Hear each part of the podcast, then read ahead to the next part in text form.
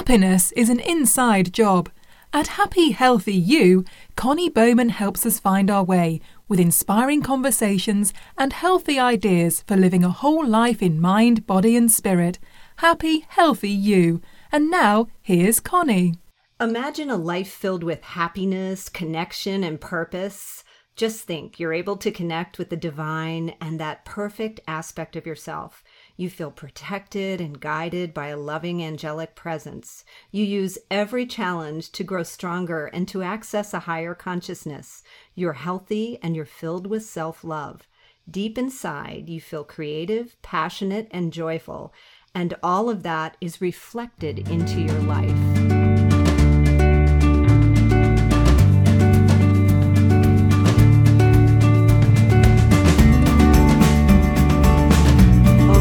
That sounds great. Hi, everybody. I'm Connie Bowman. Welcome to Happy Healthy You, the weekly podcast about living a whole life in mind, body, and spirit. And today I'm so excited to talk to the author of 7 Cups of Consciousness, which I just read the very first paragraph in the introduction, and that got me hooked right away. Today we're talking to Aleya Dow. Aleya is a sound healer, an energetic practitioner. She's a minister in the state of California. She's a doctor of Oriental medicine in New Mexico and a licensed acupuncturist in Colorado. She works all over the place. She's been an alternative healer for 20 years, and she graduated from Lewis and Clark University in Portland, Oregon, and earned her master's degree in Oriental medicine from the Southwest Acupuncture School in Santa Fe, New Mexico. She practiced in Telluride, Colorado for 7 years before moving out to beautiful Santa Barbara, California, where she serves an international clientele as a spiritual guide and a sound healer. Aleya has just written a new book called 7 Cups of Consciousness, Change Your Life by Connecting to the Higher Realms. I'm so excited to talk to you, Aleya. Thank you so much for coming on the podcast. Thank you, Connie. This is such a great subject. 7 Cups of Consciousness. Why 7? And what is the premise behind the book? Well, 7 is a very spiritual number, but it actually happened in a very organic, uncontrolled way. I wasn't thinking like, I have to have 7 concepts. It actually started over a decade ago. I had an enlightenment experience in 2001 that I can talk about later. Mm-hmm. But after that enlightenment experience, I was forced to come up with a certain way of being in order to maintain a high level of awareness and also deal with high levels of empathic sensitivity and cultivate greater compassion, patience, self-love, love for humanity. And so these 7 cups and concepts really help me maintain that, help me change my life, create what I want to create, and help the clients and subscribers that I work with. Sure. And so you learn it yourself, and then you bring it to everyone else. I love that. That's absolutely beautiful. I am the guinea pig, and my life is the lab. Well, I was listening to one of your YouTube videos, and in it you said that when you got your first draft of your book back from your editor, they said, you got to kind of explain these in terms that people can understand, because there were some things like spirit guides and body divas and stuff like that. We can go into that later. But I feel like I'm sort of coming into this. Maybe you can corroborate that. I feel as though my job is being able to sort of ground things into 3D reality, whereas some people like you who live there in those higher realms, it is hard to put into words or bring things down to that level. So I think between the two of us, hopefully we can explain these concepts in a way that people can grasp and use in their own lives. Absolutely. And that is the greatest challenge. You know, for me, it's like I have this energetic awareness that's beyond the mind of what I'm experiencing in the higher realms or what I see people going through in the higher realms. And then I actually think of it as a really lovely challenge of how do I take what I'm experiencing in this higher plane and translate it and then share it in a really palpable, manageable, grounded way, as you mentioned, in the physical plane. So that is the greatest challenge. Yes. So hopefully together we can accomplish this goal, because I'm so on board with you. So maybe we can sort of, since things are really nonlinear, that's the first term we'll throw out there. The first cup, you say, we live in a multi-dimensional reality. Let's start there, and then we'll go into, we're not going to go in order of any, it's just going to be nonlinear. So perfect. We live in a multi-dimensional reality. So that's perfect for starting there. So talk about that a little bit. So if we recognize that the physical dimension is kind of like the first floor of a building, and then there are these other floors in the building that are other dimensions or realms, and there are beings that hang out on these higher floors. Every floor has a particular consciousness, belief systems, behaviors, colors, sounds, lights, almost like a holodeck. And so when you use your energy self to leave the physical plane and you travel with your intent, your imagination, to these higher floors, you have different kinds of experiences. And the way to get out of the physical dimension and into a higher dimension is to actually just close your eyes and imagine. Mm-hmm. I think it was Einstein that said something about the imagination being the key, the access point to connect with these other dimensions and these other realms that do exist in this world. Good. So why do we, living in this 3D world here on Earth, where everything is very dense and sort of simple, heavy simple is the word that came to me. Why do we want to be able to tap into this multi-dimensional world? I think of the physical dimension actually as a reflection of the higher realms. Or another analogy would be the bottom of the ocean is the physical dimension. And when we want particular things or we want to feel differently, we don't change the energy on the bottom of the ocean. We actually drop energy in at the surface level from our luxury yacht down to ourselves here in the physical plane. And so in the book, the whole premise is to actually not use the physical dimension to make the inner or outer changes. You use these higher realms where blueprints are held. It sounds so simple. It's very simple. Yeah, I loved reading that in the book. That was such a good image. The idea of the higher self dropping flowers down from the yacht of all things, and it landing on the bottom of the ocean, and we accept those flowers if we're aware, if our hands are out ready to accept them. Or if we're even making the request. We can make requests on the bottom of the ocean for our energy self on the luxury yacht, to drop little bundles down. But we always have to account for what I call a certain level of distortion, or it gets, diluted, reflected, right? So if you're standing in front of a mirror, things are flipped. If you drop something from the surface of the water down to the bottom of the ocean, it's going to get diluted. So we have to always account for that. And we ask that our higher self, energy self, bring it in an even bigger way to account for the distortion dilution factor. Okay. Well, I think that little dipping our foot in that ocean was enough to hook some people into this conversation, I hope. So let's go to your waking up experience. And you said you were on a sound table. You're a sound healer. So maybe you can talk about first, what is a sound healer? What is sound healing? And then go into your waking up experience, because that totally fascinates me.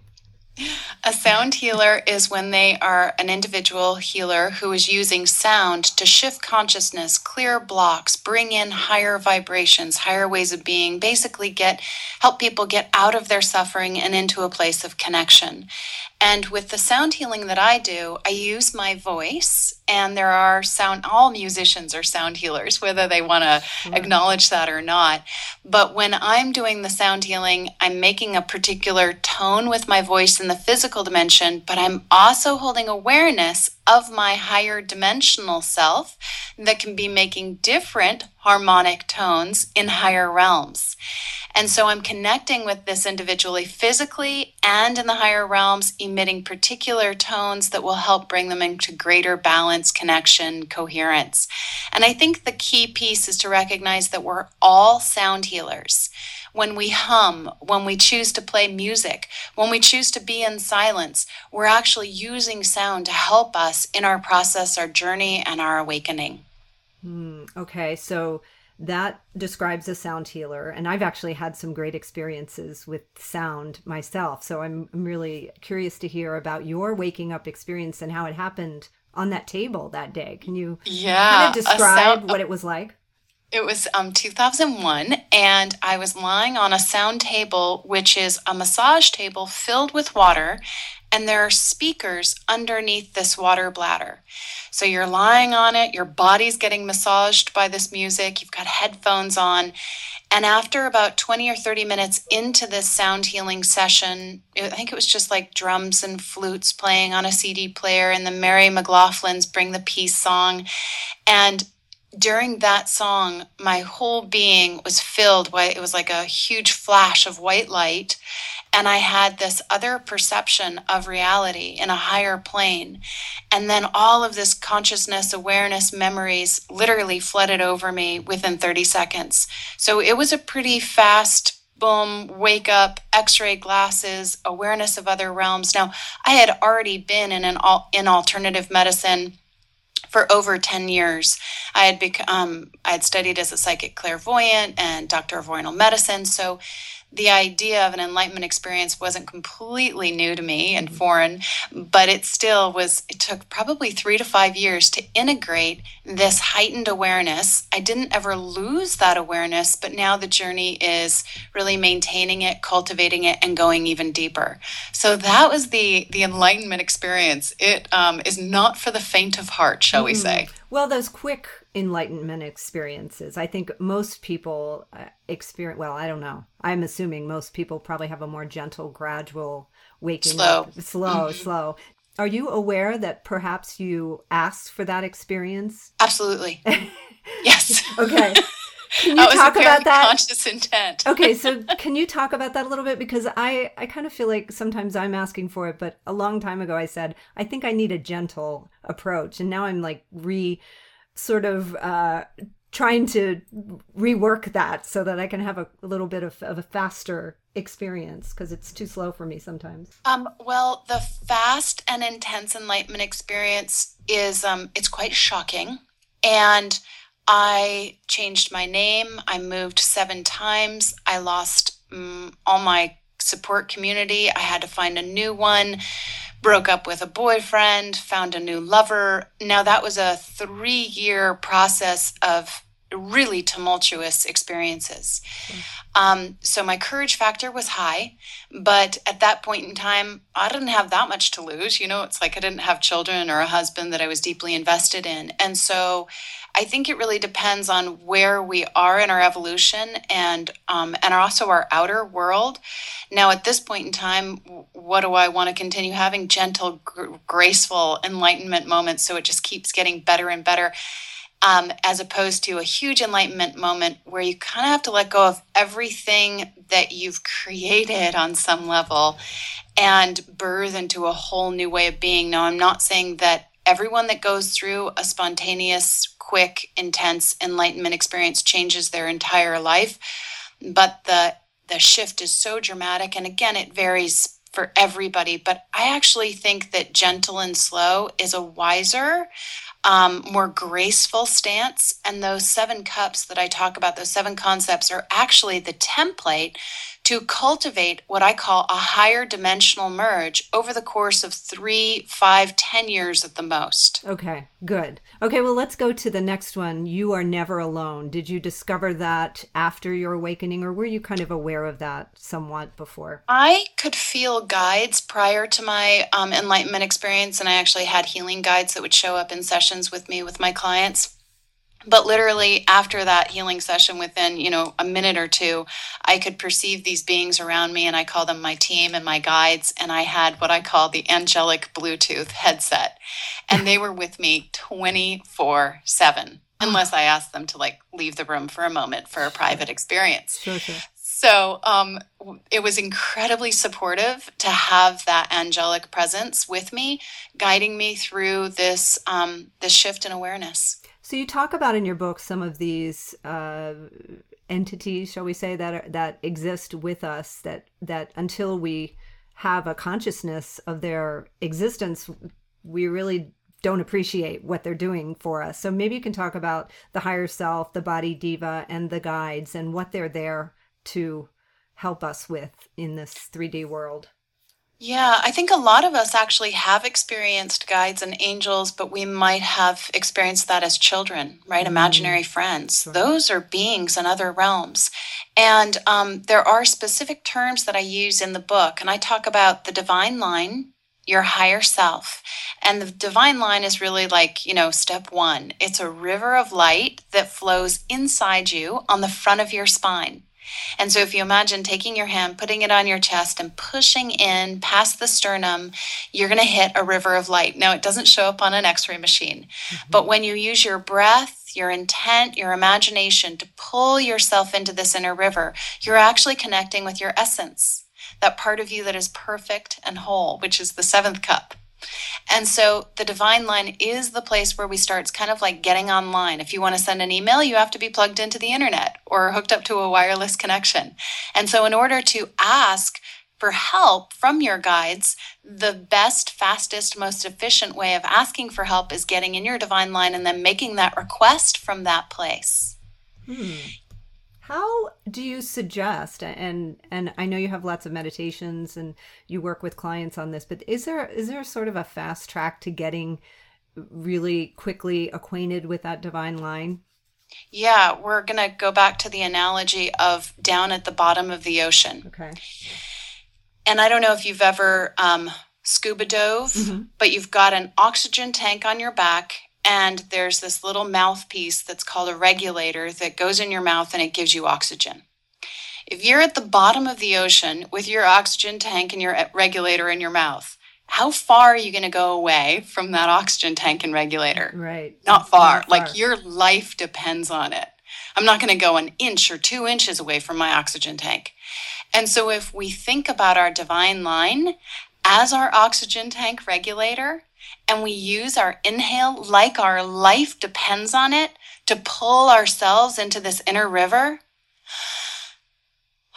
And we use the exhale to ground and to anchor ourselves into that divine line front of spine.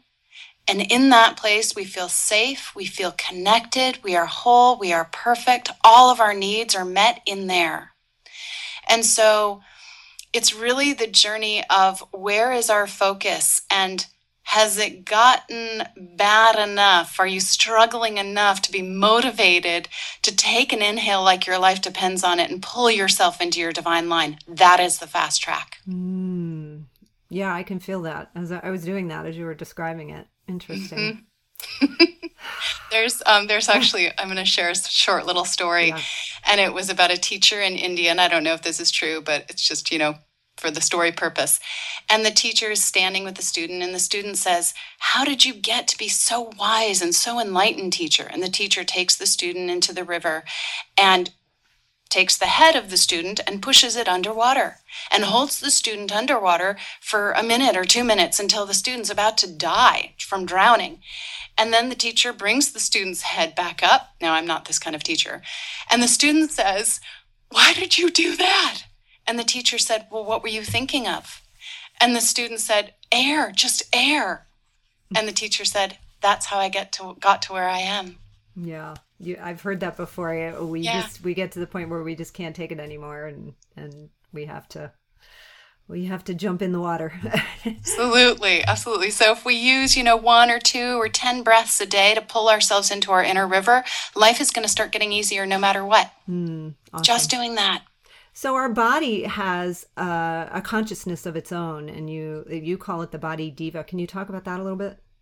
Yeah, the body diva is a nature spirit. It is from Earth, and we are riding in our body, kind of like you're riding a horse or driving in your car. You are not your horse and you are not your car, but so often we over-identify with our bodies. We literally think we are our bodies and our bodies then start thinking that they are us.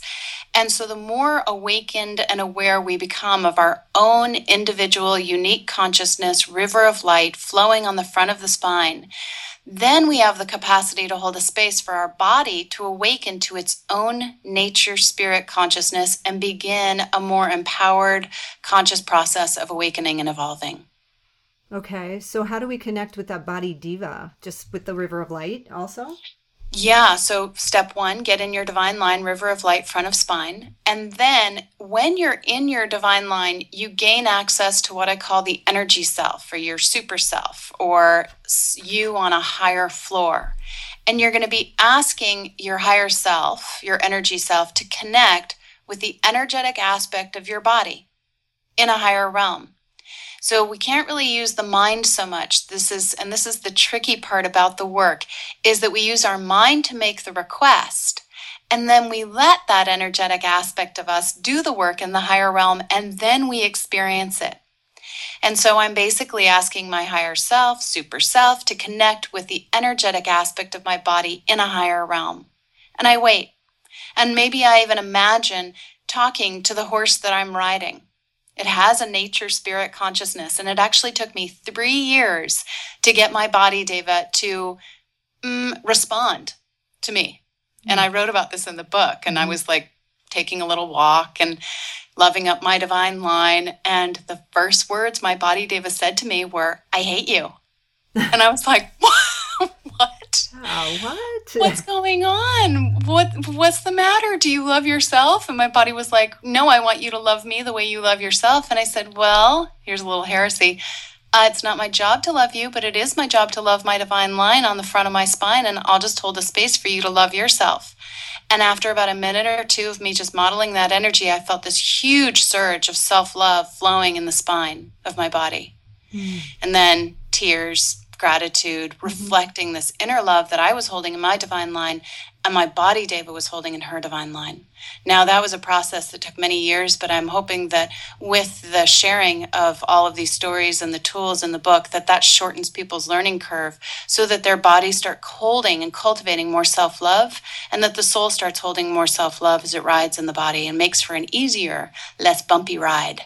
When I read that little section of the book, I got it on a certain level, but I had a hard time sort of bringing it down into me, probably because I'm dealing with the same situation you were. Maybe, I'm thinking. You're not your horse. I'm not my horse. Okay. What does that mean? So imagine riding a horse. Okay. What kind of horse would you have? Would she be female? Would she be male? What's her color? Mm-hmm. What's the horse you're going to pick that you would ride on? Okay. And you don't have to tell me. Yeah. Just like imagine that. I got it. And then recognize that the horse has its own personality, its own belief systems, its own needs, completely different from yours. And then when we start recognizing that our body is a nature spirit, just like a horse, more evolved than a horse, we are then able to model particular energies inside ourselves and positively, empathically impact our body that is surrounding us. Mm. Okay, so we want to get in alignment, get our spirit, our higher self in alignment with that body so that we're all of us are on the same page. Well, imagine you're the rider on the horse. Okay. What's the energy you want to hold when you're in your saddle?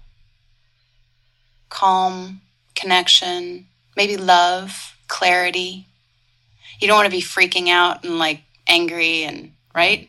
Right. And I'm also the in charge of the horse. Yeah.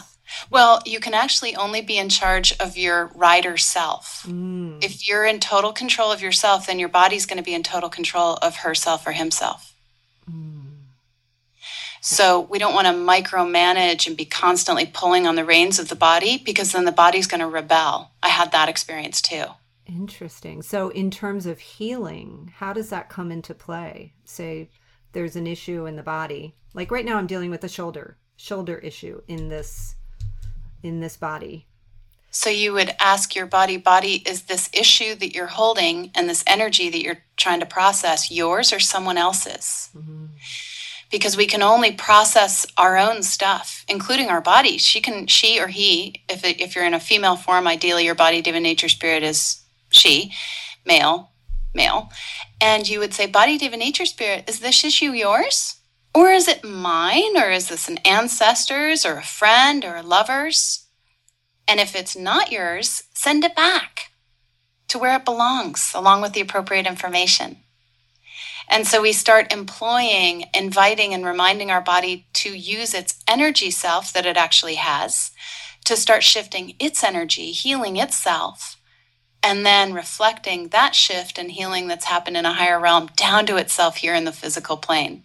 Gotcha. Okay. I got that. Yes. Yay! But it all starts way up in the above the ocean. That's so. The next cup. Not that we're going in order because we are nonlinear beings. But you talk about changing your inner world in the third cup. How do we go about changing the inner world so we can accommodate this new awareness?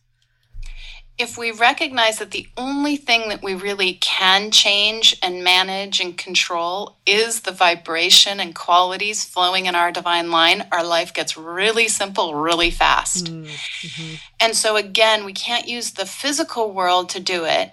We need to use our energy self to make these changes. Again, it's like the blueprint. We change the blueprint and the form changes. And so we go into that divine line. And as soon as you're in your divine line with your imagination, your intent, and your inhale, you gain access to your higher self. And then you make the request for your higher self to begin activating particular vibrations in your divine line, like self-love or calm or freedom, whatever quality you are yearning for. We can use the outer world as the trigger to figure out what it is we're yearning for. Of like, oh, I want a boat. Well, why do I want a boat? Because then I would have freedom and play. Oh, so I'm after freedom and joy. Instead of going externally for that, I'm going to have my higher self activate the vibration of joy and freedom in my divine line. I'm going to invite my body and my team to do the same. There's the sacred trinity. And when we're all holding this vibration of freedom and joy in our divine lines and in the higher realms, then freedom and joy start to reflect into our outer world, and situations that hold freedom and joy start to appear. Mm. I think you really actually do a better job than you think of explaining the how. And you write about in your book, you say for many years you were a seminar attending, information gathering, book reading, spiritual junkie.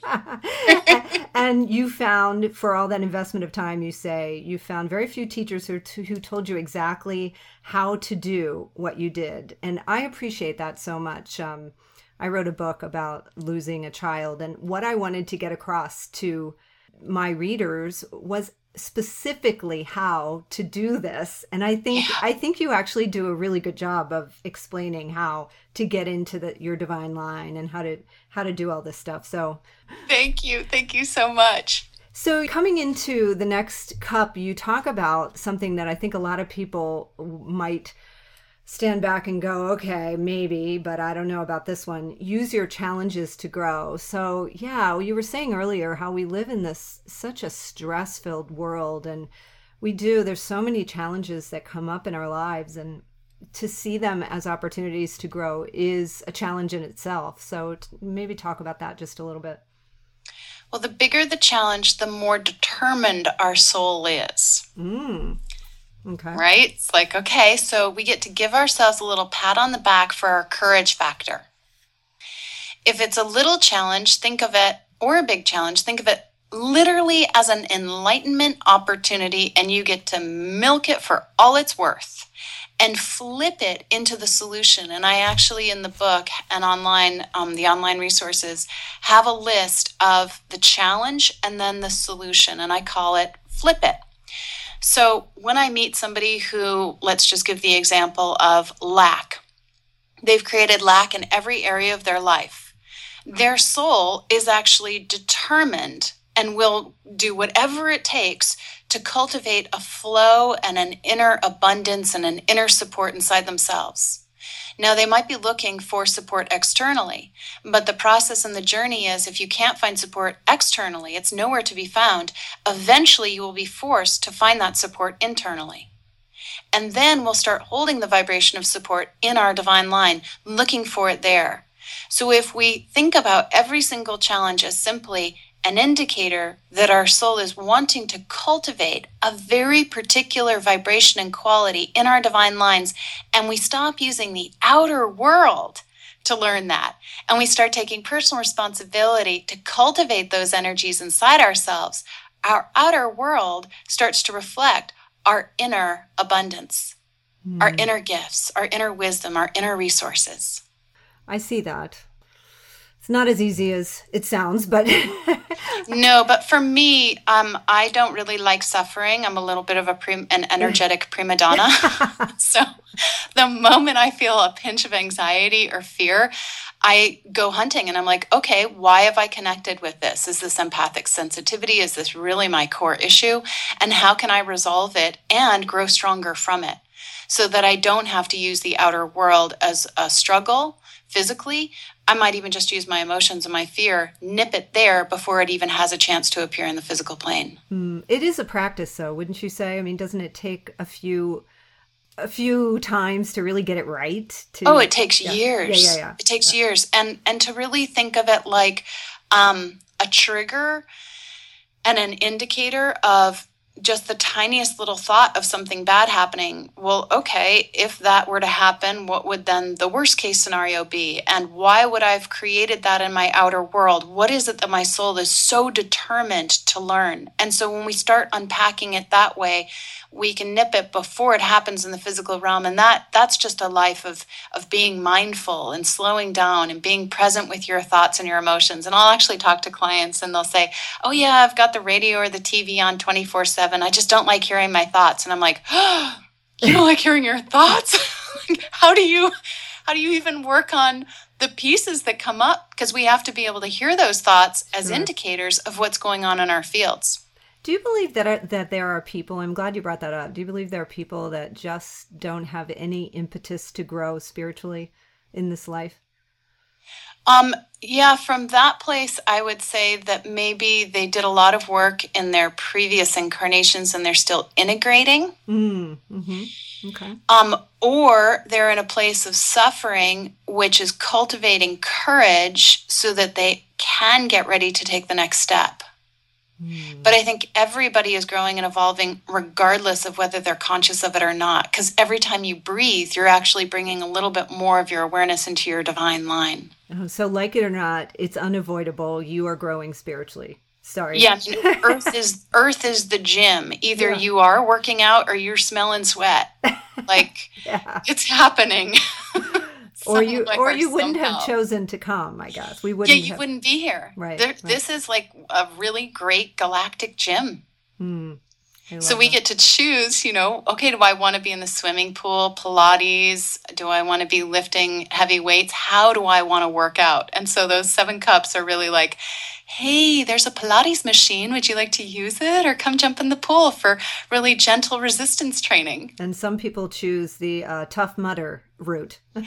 Yes, they might choose the mud pit or the barbells, or they might not even be conscious of it. So then they're constantly dropping their barbells on their feet, and that really hurts, but you can't pull their barbells away from them. Yeah. But just simply have compassion and recognize that we used to be on barbells. Now we're on Pilates or yoga or swimming pool. There's no good or bad, no judgment about it. Everybody's working out in their own unique way. And sometimes we're working on different cups at different times and not necessarily in the order. What does it mean to ride right in your body?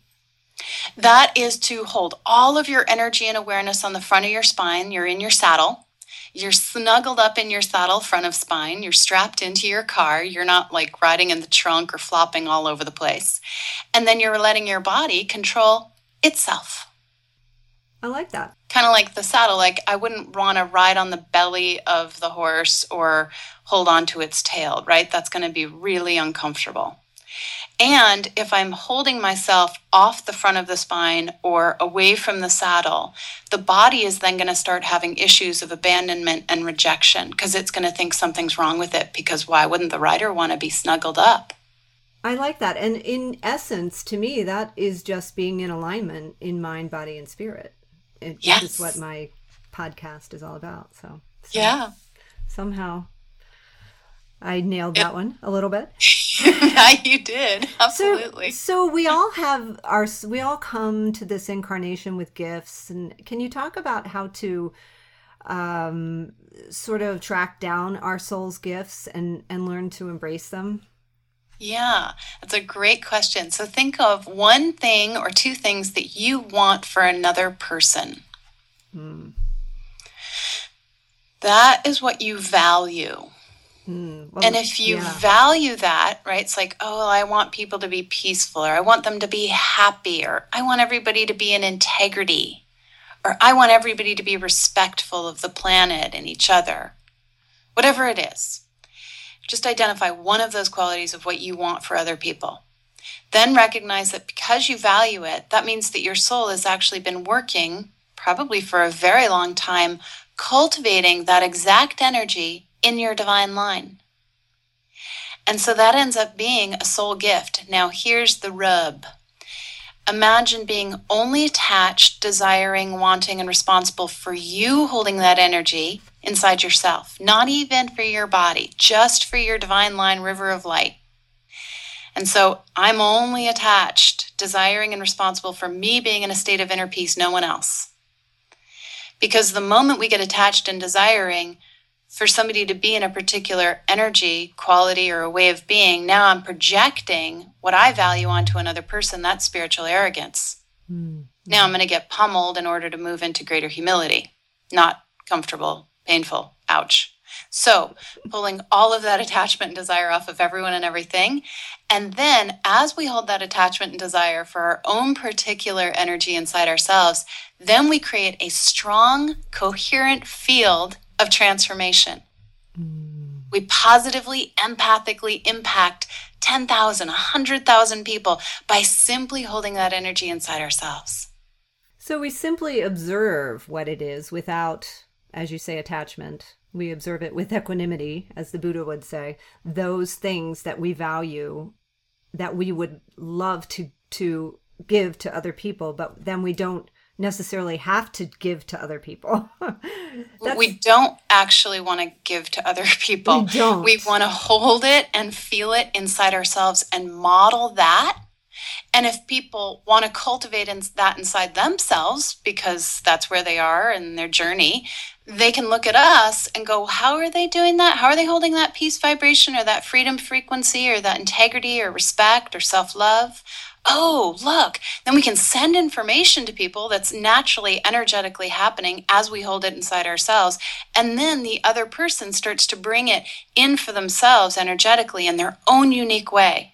I have a sound engineer who is a Virgo, and he has this beautiful, exquisite attention to detail, discipline, and focus. And over the course of 3 years, sitting in his presence, I have cultivated greater focus and attention to detail and discipline. Mm-hmm. It's not because he wanted that for me. It was because I was being empathically impacted sitting next to him in a really beautiful way. And so if we recognize that we have the capacity to be of service by modeling the energy and holding a safe, compassionate space, then our lives start to become abundant in a really beautiful way. I love that. I love the way you have articulated that. I like to say presence is contagious when we are present, when we're totally present. And that leads us to the final cup, which you are perfect. I mean, that just means that we are, everything that we are in our essence is enough, which is so beautiful.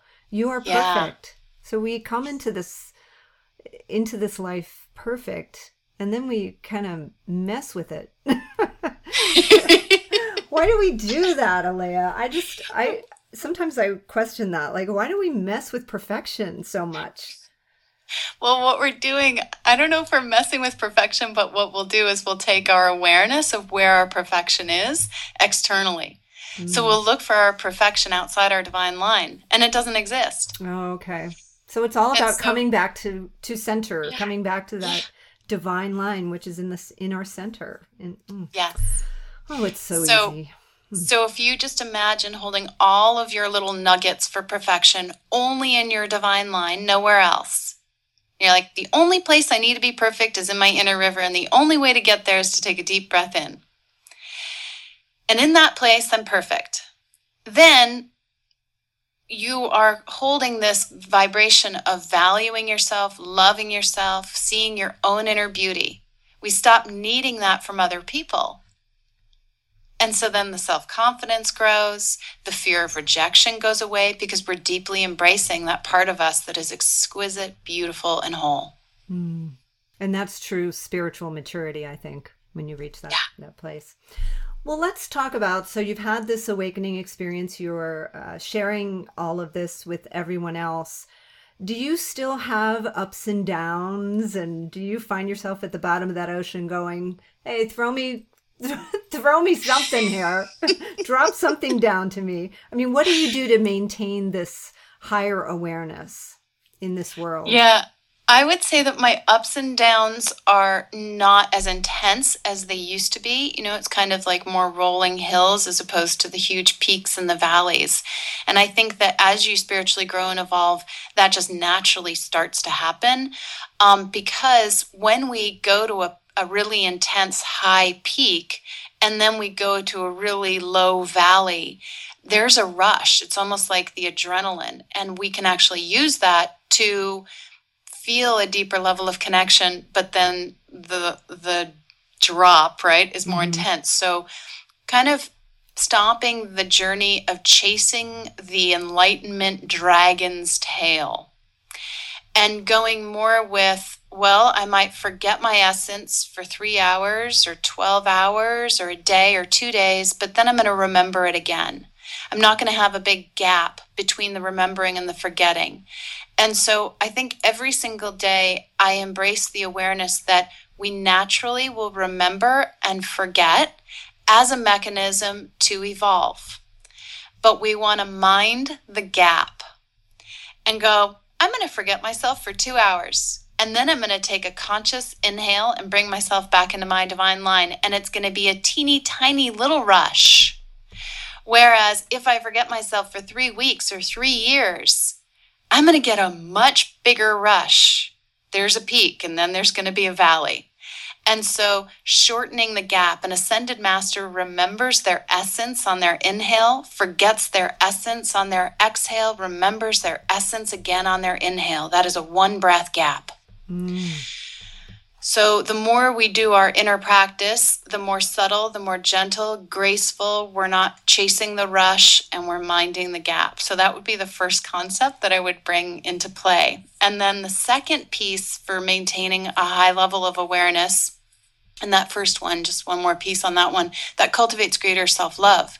Because every time we stress out or we forget ourselves or we go, oh my God, I can't believe I behaved that way, we'll just recognize it as the mechanism of the enlightenment experience. And then you remember yourself to an even deeper degree than the time before. We never go backwards in our evolution. So we're being gentle and graceful and compassionate with our own selves in our process. So we never go backwards, even though it feels like we've just right. gone so far backwards. That is so consoling. I'm glad to hear that. Because sometimes it feels like we do. Oh, gosh. Yeah. Good. It's only the perception of your connection. So if I'm holding the awareness in my divine line, I'm perceiving my divine connection. If I take my awareness outside of my divine line, now I'm in a perception of disconnection. But it's just perception. Okay. Good. Yeah. Thank you for telling me that. I needed to hear that today. Yeah, you're good. Because every single time you breathe, some part of you is cultivating more light within. It's so simple. So simple. Yeah. The breath.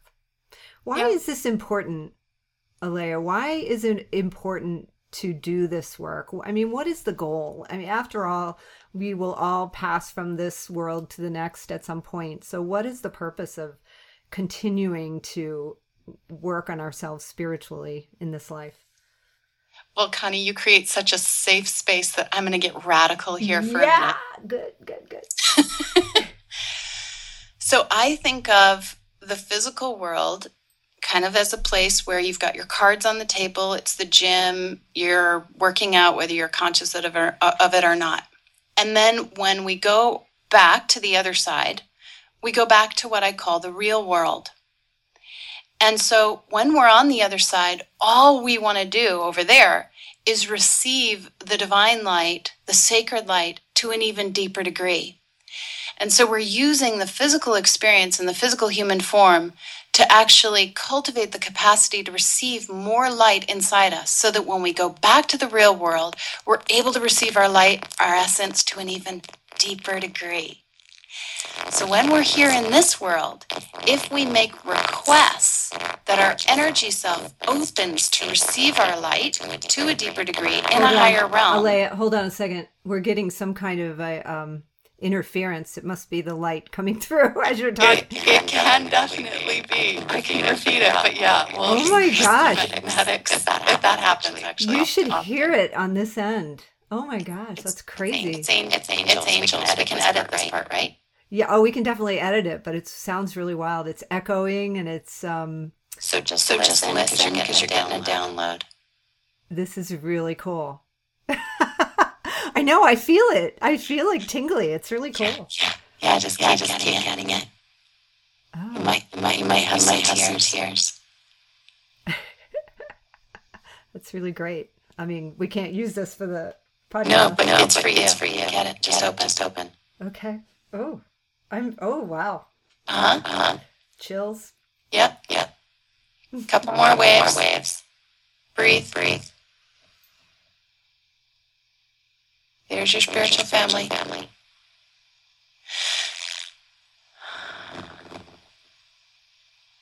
Hang in there. There we go. Thank you. This is awesome. Yeah. Starting to fade out a little bit. Yeah, it's ending. I can see it. Oh, that is so cool. Oh my gosh, I feel it. Yeah. This whole podcast, I was asking to really connect with my divine line because I'm not sure that I have felt it. Yeah. Recently, I was at a retreat and I had somebody work on my, I thought it was going to be my heart chakra and ended up to be more of a solar plexus thing. And she pointed out during that session that where that was, and it's exactly where you described, like in the sternum, like sort of down deep. Behind this, in front of the spine. So I've really been focusing in my meditations a little bit more on that area, and it's pretty profound, actually. Beautiful. What's happening? So let's wrap this up with, what is your goal for your readers? What do you want them to walk away with after reading 7 Cups of Consciousness? I would hope that people would have a sense of a roadmap of how to cultivate greater light inside themselves, move out of suffering, transform their challenges into their greatest strengths. A lot of the time in our life, we will have things that come up and we don't know how to deal with them. And so it's really the guidance of how to use it, grow stronger, but from an empowered, joyful, connected way instead of frightened and disoriented, confused and overwhelmed. That's beautiful. And it just goes back to that first paragraph in your book that I read. Imagine a life filled with happiness, connection, and purpose. Just think you're able to connect with the divine and that perfect aspect of yourself. How beautiful. This is such a beautiful book. Gosh, thank you so much for writing it, Aleya. Thank you, Connie. I enjoyed it so much. Talk about where people can find the book and some more information about the meditations and the book circle that you're starting at the end of this month. The book is available on Amazon, New World Library, and Barnes & Noble. And in the book, there is actually a link that gives people access to free audio meditations that are part of the book. I think there's like either 11 or 12 or 13 of them. And those meditations go with every single chapter so that you can have an energetic experience of the concepts that I'm talking about. And then I have images online as well for all of the terms that I use. I have some stories of people that have used the 7 cups to change and transform and create the lives that they intend for themselves, as well as a little YouTube of how to surf the waves of emotion to higher ground. And then I also am starting a book circle October 22nd, where anybody that's purchased the book for free, they can log in and have a live experience with me. They can be chatting questions, and we're going deeper into the concepts in every single book circle, and there's going to be 8 of them every 2 weeks. I'm going to record them so that if somebody purchases the book in 6 months or a year, they'll still have access to those video, audio files of the book circle talking deeper about each concept. That's so great. So you get the book and you have so many more places to go to just work on this and really download it into your system. Absolutely. Yeah. And these seven concepts, are actually a formula template to move into enlightenment. And so the book is really just scratching the surface of the first layer of these ideas. Beautiful. So give us your website and how to get in touch with you. Of course, people can also work with you on a one-to-one basis as well. So people can go to cupsofconsciousness.com to get a free trial week of the daily Cups of Consciousness that I do. They're little 7 to 10 minute audio meditations with toning and energetic protocols. And they can also try a free sample tall cup session, which is a 45 minute to hour long energy balancing session. Again, it's your higher self shifting you. And my one-on-one practice is booked out 3 to 6 months for new clients. And I actually have people work with the daily cups, the tall cups, read the book before they're able to have a session with me, just because they need to prep to get the most out of the work. Okay. So make that appointment now for next year. Yeah, pretty much. Oh my gosh, what a powerful conversation this was. I can't believe I got my own personal little download. Big download, I should say. That was intense. Thank you so much for coming on this podcast and for sharing your experience and your gifts and all your beauty. Thank you, Connie, and have a beautiful day. You too. Thank you. I think I will.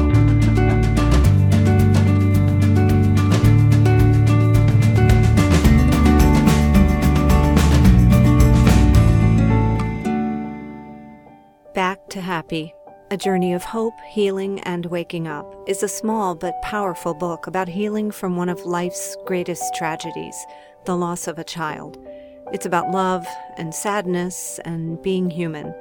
The 9 lessons in Back to Happy are intended to be food for a broken but awakening soul. Healing from grief and loss is possible. Finding joy again is possible. Back to Happy, in paperback, Kindle, and audiobook at Amazon.com. For more information, visit backtohappybook.com.